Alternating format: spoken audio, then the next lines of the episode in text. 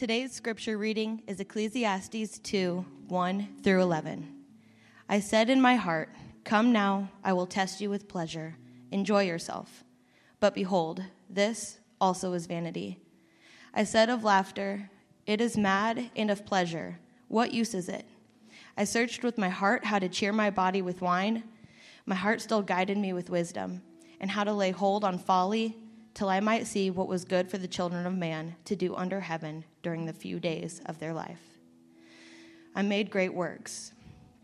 I built houses and planted vineyards for myself. I made myself gardens and parks and planted them in all kinds of fruit trees. I made myself pools from which to water the forest of growing trees. I bought male and female slaves and had slaves who were born in my house. I also had great possessions of herds and flocks, more than any who had been before me in Jerusalem. I also gathered myself silver and gold and the treasures of kings and provinces. I got singers, both men and women, and many concubines, the delight of the sons of man. So I became great and surpassed all who were before me in Jerusalem. Also, my wisdom remained in me, and whatever my eyes desired, I did not keep from them. I kept my heart from no pleasure, for my heart found pleasure in all my toil, and this was my reward for all my toil. Then I considered all that my hands had done and the toil I had expended in doing it. And behold, all was vanity and a striving after wind, and there was nothing to be gained under the sun. This is the word of the Lord. Thank you, Lindsay, uh, for those words of Scripture that, again, feel defeating, feel deflating, but strangely we find hope in, which we will see as we uh, gather and continue together in this, um, in this time. Um, I, w- I want to pray for our time as we continue in worship together. So let's just take a moment to ask the Spirit's leading and guiding in this time. Let's pray. Father in heaven, we are a people who are utterly dependent upon you for, for life, for sustenance, for truth, for all things. And Lord, whether we recognize that or not, each and every one of us in this space is desperate for you. Our hearts long for you. The cry of our soul reaches to you, and you are a God who hears us. And so, Lord, I ask in this time as we feel the futility of our lives lived apart from you, would you show us the truth that the psalmist declares that many are the sorrows of those who chase after other gods? And may we also find that at your right hand are pleasures forevermore. And so, Lord, we ask by the power of your Spirit, awaken within us this truth that we might know you, receive you, and walk in your ways to the glory of your name. We pray this in Christ's name and for his glory. Amen. Amen. October 21st, 2015, uh, was a sad day. Uh, a sad day for many people, a day that we had been anticipating for some time a day that we were hoping would bring some, some resolution to things we longed for, but the day came and went along with our hopes and dreams. And yes, I'm talking about the day that Back to the Future promised us flying cars and power lace sneakers and rehydrated pizza. The day, the day came and went, and these things did not come to fruition. And if you don't know what I'm talking about, if you remember the great 80s series, Back to the Future, it was on that day, October 21st, 2015, that Marty McFly and Doc Brown went into the future. And if you are a child of the 80s, you know that what you were hoping for and longing for for that day was a hoverboard skateboard. And I, as a child of the 80s, I remember because like we saw, like we saw it. The promise was that on October 21st, 2015, we would have hoverboard skateboards. But the day came and went, and I have still never seen a hoverboard skateboard to this day. But, but here's what's really interesting. If you've never seen Back to the Future, what's fascinating is that some of the technologies that were presented as mere science fiction at that time have actually come to fruition. We have mobile payment. We have hands free video game consoles, video calls. We, we have the ability to um, pay, I guess, mobile payment, as I mentioned. Like, we see all of these various technologies that have actually come to fruition. And yet, even with all of these advancements, we still feel a sense of dissatisfaction in our world. With every technological advancement, every life saving advancement and, and, invention, and every medical breakthrough, I mean, we even saw that in Jim's interview today. We're finding these great things that are happening, and yet, with every one of these advancements, we find ourselves still very anxious, depressed, hurried, tired, and lost more than ever. Study after study reveals the strong correlation between our mounting mental health crisis and the increased technological world in which we live. And so there's this interesting correlation between the things that we are longing for and yet the dissatisfaction that they bring. And, and as I say that, some of you are like, geez, man, lighten up, Reed. Like, this is church. Like, like, even though that feels defeating and deflating, the hopefulness that that realization brings is that it should cause us to pause, to ponder, and to reconsider and reevaluate the values and the priorities of our lives. What are we living our lives for? And is it possible that we have missed the meaning of life itself? Which is precisely what the book of Ecclesiastes is trying to do for us. And if you missed last week, we began our new series last week in the book of Ecclesiastes that we're calling Life Up in Smoke. And if you missed that, I encourage you to go back and listen to that first message to kind of frame the understanding of this book. But let me give you a, like a brief synopsis. The book of Ecclesiastes in the Old Testament, one of the most important things to grasp of this book is there are two voices. We have the narrator who opens and closes the book, and he introduces us to the preacher or kohelet, which is the Hebrew word behind our English word preacher or teacher. And Kohelet is this old man at the end of his life who's essentially reflecting on all the things that he's done, all the things he's pursued, and trying to find meaning, significance, value, and validation. And what does he conclude after all of his pursuits? We're born, we work for a, a, a short few decades, we consume stuff, we die, and then we're forgotten. Something tells me that Kohelet wouldn't be hired on at Hallmark uh, to be a greeting card writer. You know, just like, like this guy is super depressing. And again, the subtle, strange hopefulness of this book is found in Kohelet suggesting to us, subtly so, that perhaps there is more to life than the pursuit of possessions, power, prestige, and pleasure. And it is this last category of pleasure that Kohelet wants to use to point us to this reality of what is truly the purpose and meaning of life. And he does so by telling us this that pleasure can destroy us if it doesn't direct us. This is the idea I want us to kind of camp out in together that pleasure can destroy us if it doesn't direct us. What Kohelet is telling us is that pleasure, in and of itself, pleasure is not inherently evil, wrong, or bad. Like all of God's good creations and gifts, they can be distorted and used to destroy us and others. But what Kohelet is saying is that pleasure, it can be pointless and poisonous when it becomes the overarching aim of our lives, when it becomes the end and not the means to some other end. So if you have your Bibles open to Ecclesiastes, I want to reread chapter 2, verses 1 and 2. Kohelet says this I said in my heart, Come now, I will test you with pleasure. Enjoy yourself. But behold, this also is vanity. And I said of laughter, it is mad, and of pleasures, what use is it? Now, Kohelet here, he's not, uh, to, no pun intended, he's not blowing smoke here. He's not just kind of like, like speaking in this kind of uh, illustrative, um, like hyperbolic way. He's saying, like, look, I've tried it all, and it all does not satisfy. Every single thing. He's saying, like, look, I've been there, done there. I've got the t shirt when it comes to every worldly pleasure that you can pursue, and I have found it wanting. And he goes on, he mentions, I mean, the indulgences of alcohol, of food, of sex, of, of possessions, of wealth, of beauty. He's done it all.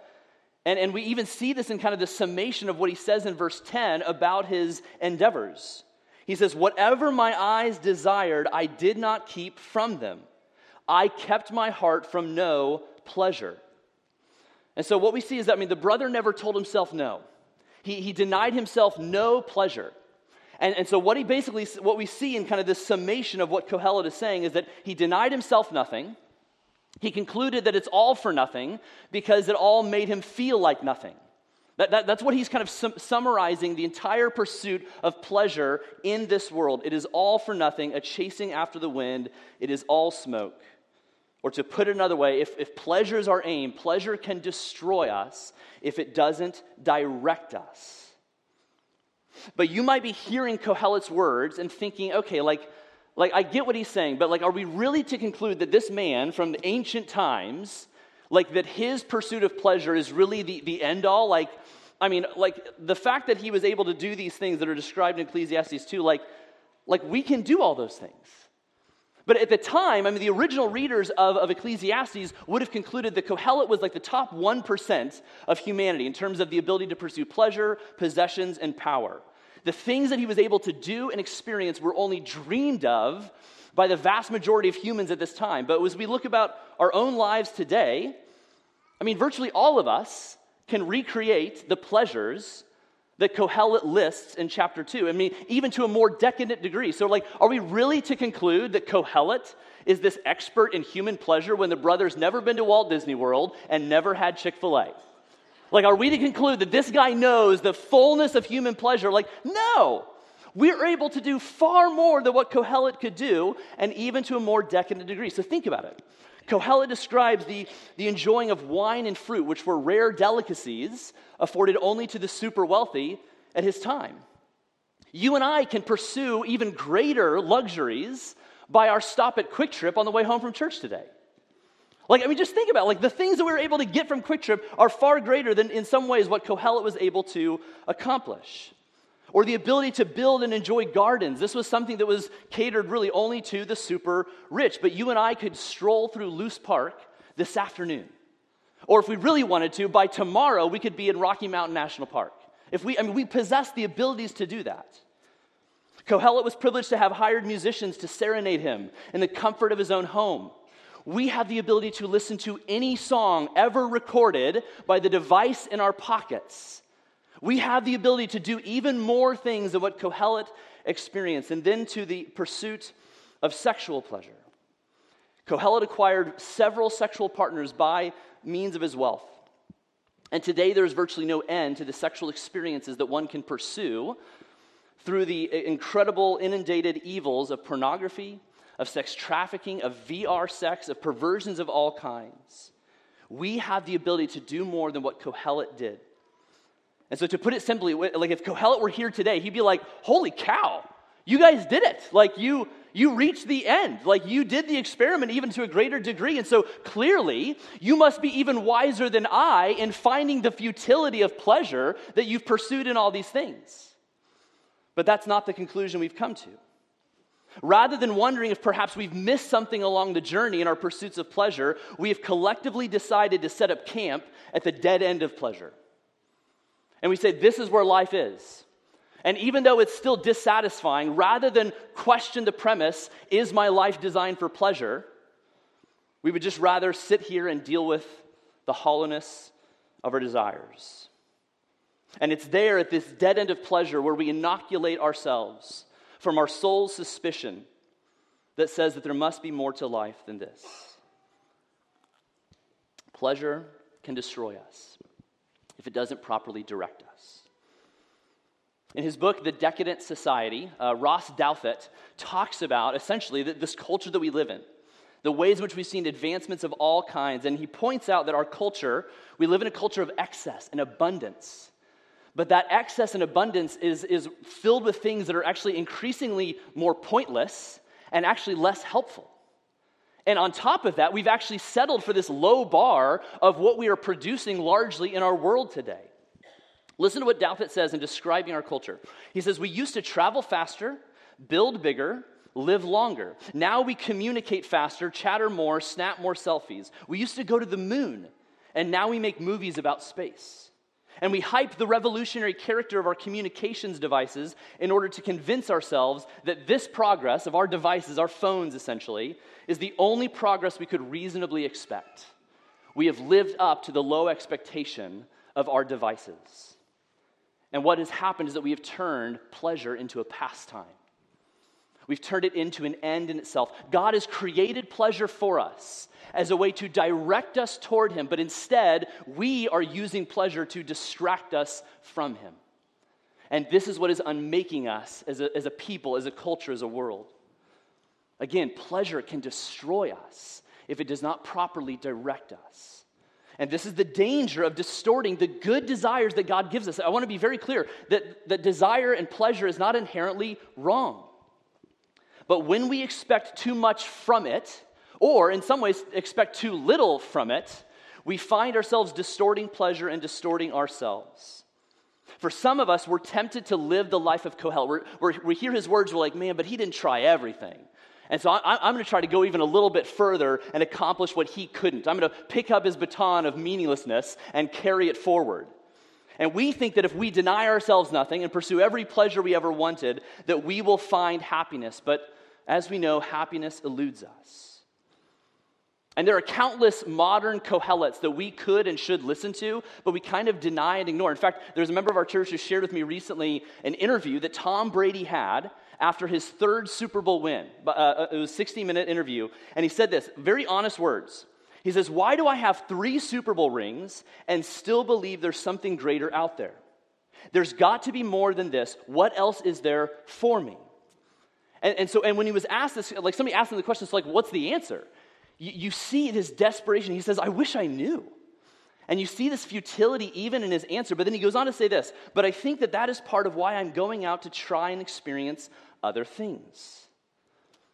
And so we can hear Brady's words. And, and we can delude ourselves into thinking, man, I, even though like the greatest football player of all time wasn't able to find what he was looking for, maybe I can.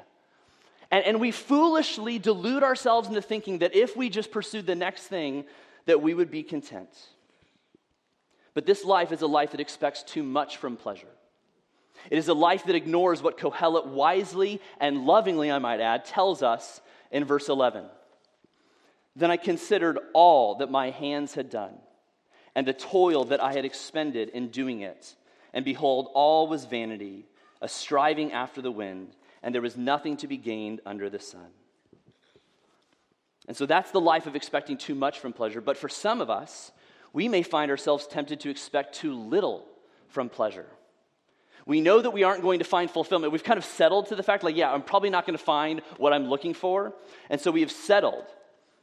And so we know that we're not going to find fulfillment in reaching the peaks of pleasure and desire. So we settle in the valleys of distraction.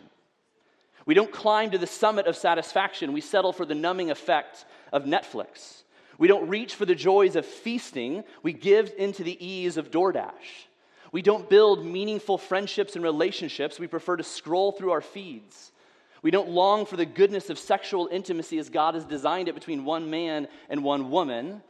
Rather, we hollow ourselves through the corruptible and conniving convenience of pornography and self pleasure. The problem for some of us is not just that we expect too much from pleasure, but that we expect too little from it. Our problem is that our desires for pleasure are getting carried away, not so much to an unrealistic height, but rather that they are taking us to unsatisfying depths, where pleasure is inverted and our souls follow suit. Again, pleasure can destroy us if it doesn't properly direct us. And here's the thing as I was reflecting on this, like, we aren't even content with the things that we're pursuing contentment in. I mean, even in the things that we pursue to distract ourselves and numb ourselves, this, this struck me recently. My wife Meg and I were, were watching a show together, a show that we like, and I, I like with my favorite person in the world, okay? I'm with my wife, whom I love, watching a show that we enjoy, and I get my phone out to distract myself. I, am bored with my favorite person in the world watching a show that I enjoy. I, I can't even deal with the distraction that I'm pursuing. I need another distraction to distract me from the original distraction. Do you see, like, like we're laughing at this because we see the futility and the absurdity. I'm guessing you've been in that similar boat. That we need distractions from our original distractions. I told myself that I would work really, really hard to not quote C.S. Lewis in every single sermon in this Ecclesiastes series, but I'll do that next week, okay? Um, but li- I mean, listen, listen, listen to what C.S. Lewis says here. It would seem that our Lord finds our desires not too strong. You've probably heard this quote. If not, I'm jealous of you for hearing it for the first time. It would seem that our Lord finds our desires not too strong, but too weak. We are half hearted creatures, fooling about with drink and sex and ambition, when infinite joy is offered us. Like an ignorant child who wants to go on making mud pies in a slum because he cannot imagine what is meant by the offer of a holiday at the sea. We are far too easily pleased. Friends, this is where the wisdom and the hopefulness of Ecclesiastes is found. in showing us the futility of pursuing pleasure for pleasure's sake so that we might be directed to the author of pleasure itself. Kohelet is trying to show us the futility of living for pleasure as an end because pleasure is meant to direct us to a greater end. And if we look and listen carefully to the words of Kohelet in Ecclesiastes, particularly in chapter 2, we will actually discover that he's leaving clues for us. He's actually giving us an indication that we should look for the pleasure behind the pleasure, that there is something that we are longing for behind the thing that we are chasing. The clues that he's leaving for us direct us to the joyful fellowship with God that we have lost and that we still long for. If you notice in Ecclesiastes 2, there's references to a garden and to fruit trees and to the desires of the eye and to the toil of humanity. What does that remind us of? You see, Ecclesiastes is, is meditative literature. It's meant to point us back to other parts of Scripture. And these references are back to Genesis 1 and 2. The reminder and, and uh, taking us back to the place where pleasure was created in the first place. Kohelet is trying to take our pursuit of pleasure and steer us back to the Garden of Eden in Genesis. He wants us to see that in our pleasures, God is directing us to Himself, the one who created pleasure in the first place. And like all things created by God, our desires for pleasures have the capability of pursuing great good and godliness, but they also possess the ability to bring about great evil, death, decay, and destruction. And what I believe firmly is that the Holy Spirit is whispering to us through Kohelet the words that are telling us that pleasure can destroy us if it doesn't direct us properly to our Creator God and our redeeming King. And so, as, even though we've said that this book feels hopeless, it is actually awakening within us the hollowness of our pursuits of pleasures that leave us wanting more. But in order to hear this, in order to actually hear the wisdom of Ecclesiastes and to apply it, it does summon us to response, to, to an action of some kind. Wisdom, as the Lord Jesus says, is justified by her deeds. And so, what does it look like to justify wisdom through deeds in this book? And so, let me suggest three things for us to consider. And, and let me say this let me encourage you to practice these things in community to do this with others. Maybe it's with your community group, maybe it's with a close friend, a loved one, uh, maybe it's somebody on staff that you would reach out to, but find ways to practice these uh, applications of wisdom with people. So, the first thing is this if we were to hear the wisdom of, of Kohelet, we need to point out our poison. Point out our poison. What is the pleasure in your life, the good pleasure in your life that easily turns into a vice of temptation and sin? You know what it is. I, I don't know what it is for you. But you know what is the pleasure in your life that so easily is used by our enemy and by our own sinful desires to turn into a vice of temptation and sin, either by expecting too much of it, where it becomes a functional God, or in expecting too little of it, where it becomes a hollowing distraction. And, and, and, a good way to discern if a good godly desire has become a distortion and a sin in our lives, a good way to discern that is to ask yourself this question is there something in my life? Is this good desire, is this pleasure that I'm going after? Is it weakening my worship of God? Is it weakening my love of neighbor? Is it weakening my pursuit of community? And is it weakening my, my desire to live generously? Is this pleasure that I'm going after, is it weakening my worship of God, my love of neighbor, my pursuit of community, and my desire to live generously? If so, then that means that this thing has kind of been elevated to a place where it's either a functional God or it's a distraction. And if that is the case, we may need to put this pleasure in its proper place or perhaps even just put it on pause. And that's the second thing I want us to consider that we need to point out our poison, to be honest with ourselves about the pleasure that we uh, turns into a vice. But we should also consider practice fasting we should practice fasting. There is a beautiful, ironic relationship between joy and fasting. And the reason why is that the, the way in which to, we properly enjoy something as God has designed it is to enjoy it within its proper limits. We all know this to be true. That when you live without considering the limits of any pleasure, you lose out on the fullness of joy that God has designed in that pleasure for us. And I know this is a tired illustration, but I love tacos. You all know this, I hope. Do you want to know the easiest way to get me to hate tacos? Is to force me to eat tacos for every meal. I, I, will not only grow tired of tacos, I will despise tacos if that is all that I get to eat for every meal. We all know that the ability to enjoy something that God has created for us requires enjoying it in limits and in God's design. Pleasure without limits is poison. That's absolutely what I believe that Kohelet is telling us. And this is why, as a, as a church, we're engaging in the spiritual practice of fasting. And so, if, you, if you've joined us for the form.life, that this is the, our kind of daily spiritual uh, formation pathway where we engage the scriptures, we practice prayer, and also other spiritual disciplines. And so, if you didn't get um, a, a, Form Life companion journal, uh, you can also sign up online as well. But this is why we're practicing the discipline of fasting as we're journeying through Ecclesiastes.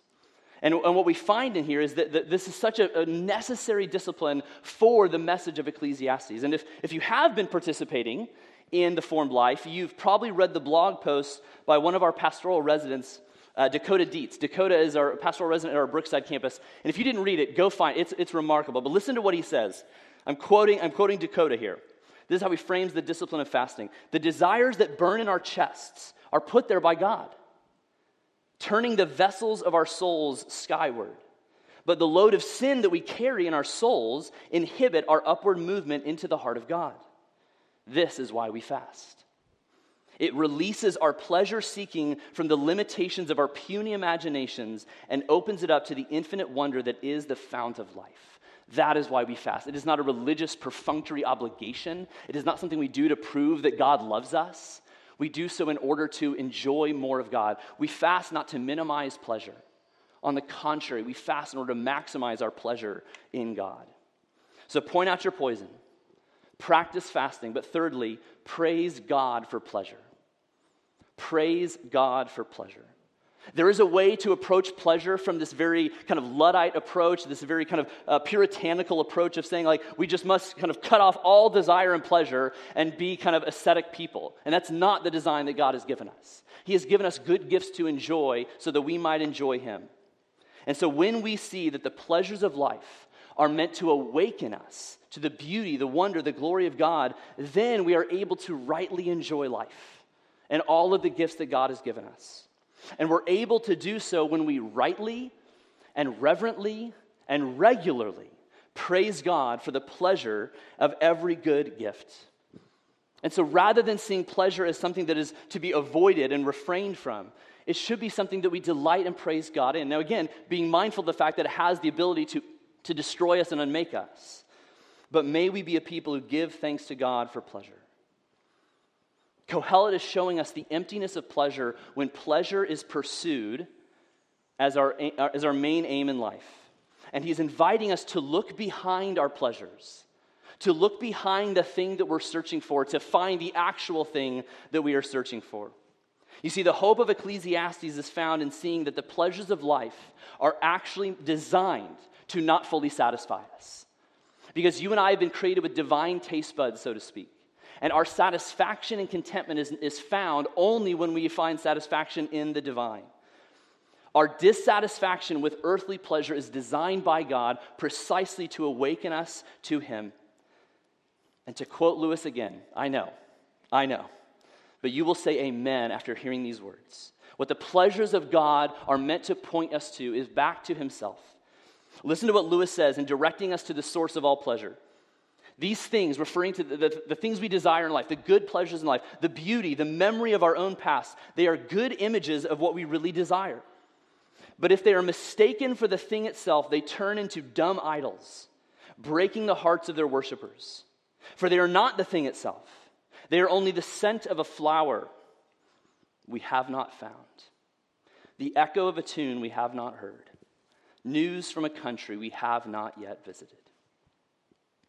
The tune that we are humming in our heads that seems vaguely familiar is the song that God sang into creation when all things were brought into existence. The news that we have a vague sense of is the good news of the gospel of the kingdom that is broken in now and is yet to come in fullness. The country we are in search of is the kingdom of God. That is now and is now forever. The scent that we are trying to capture is the frag- fragrant aroma of Christ, who has come to be the fulfillment of our longing. Amen? This is what we are longing for. This is the pleasure behind the pleasure. And so, friends, pleasure can absolutely destroy us if it does not properly direct us to the creator of pleasure itself if it doesn't point us to the one whom the author of Hebrews describes for us in these words in chapter 12, verse 2, looking to Jesus, the founder and perfecter of our faith, who for the joy that was set before him, Jesus was a pursuer of pleasure and joy. For the joy that was set before him, he endured the cross, despising the shame, and is seated at the right hand of the throne of God. Church, our pleasures are directing us to the creator of pleasure itself. Our pleasures are directing us toward one direction or another, either towards the dead end of pleasure as an end in itself, or to the chief end of humanity's pleasure, which is found in Christ our King. Amen? And so here is my hope and prayer is that we would come to see the goodness of pleasure that God has given us, but to be very keenly aware of the fact that pleasure can destroy us if it does not direct us to Christ, the source of our longing in all of our hearts. Amen. Let's pray. Father in heaven, we do receive from you the good gifts that you have given us, that you have given to us, Lord, to enjoy so that we might more fully enjoy you. Lord, I ask that you would awaken us to the hollowness and the futility of the ways in which we have elevated your good gifts to a status that they were never intended to be. Lord, forgive us of our idolatry. Forgive us for the ways in which we have taken your gifts and made them God, so to speak. Guard us from that destructive pattern in our lives. And Lord, show us also the way in which we have settled for desires to distract us from you rather than direct us to you. Lord, would we in this, in this time and throughout this week, by the power of your Spirit, would you give us the ability to take an inventory of our lives, of our desires, of our ambitions, of our pursuits, and ask the question, What do I want? And may we definitively declare that the answer is you. And so, Lord, would you, by your grace, show us the hollowness and the, the, the, pettiness of our pleasures so that they might point us to you, the giver of all good gifts, the source of pleasure and joy. Many are the sorrows of those who chase after other gods, but at your right hand are pleasures forevermore. May we find you to be the source of our pleasure. We pray this in the name of Christ and for his glory. Amen.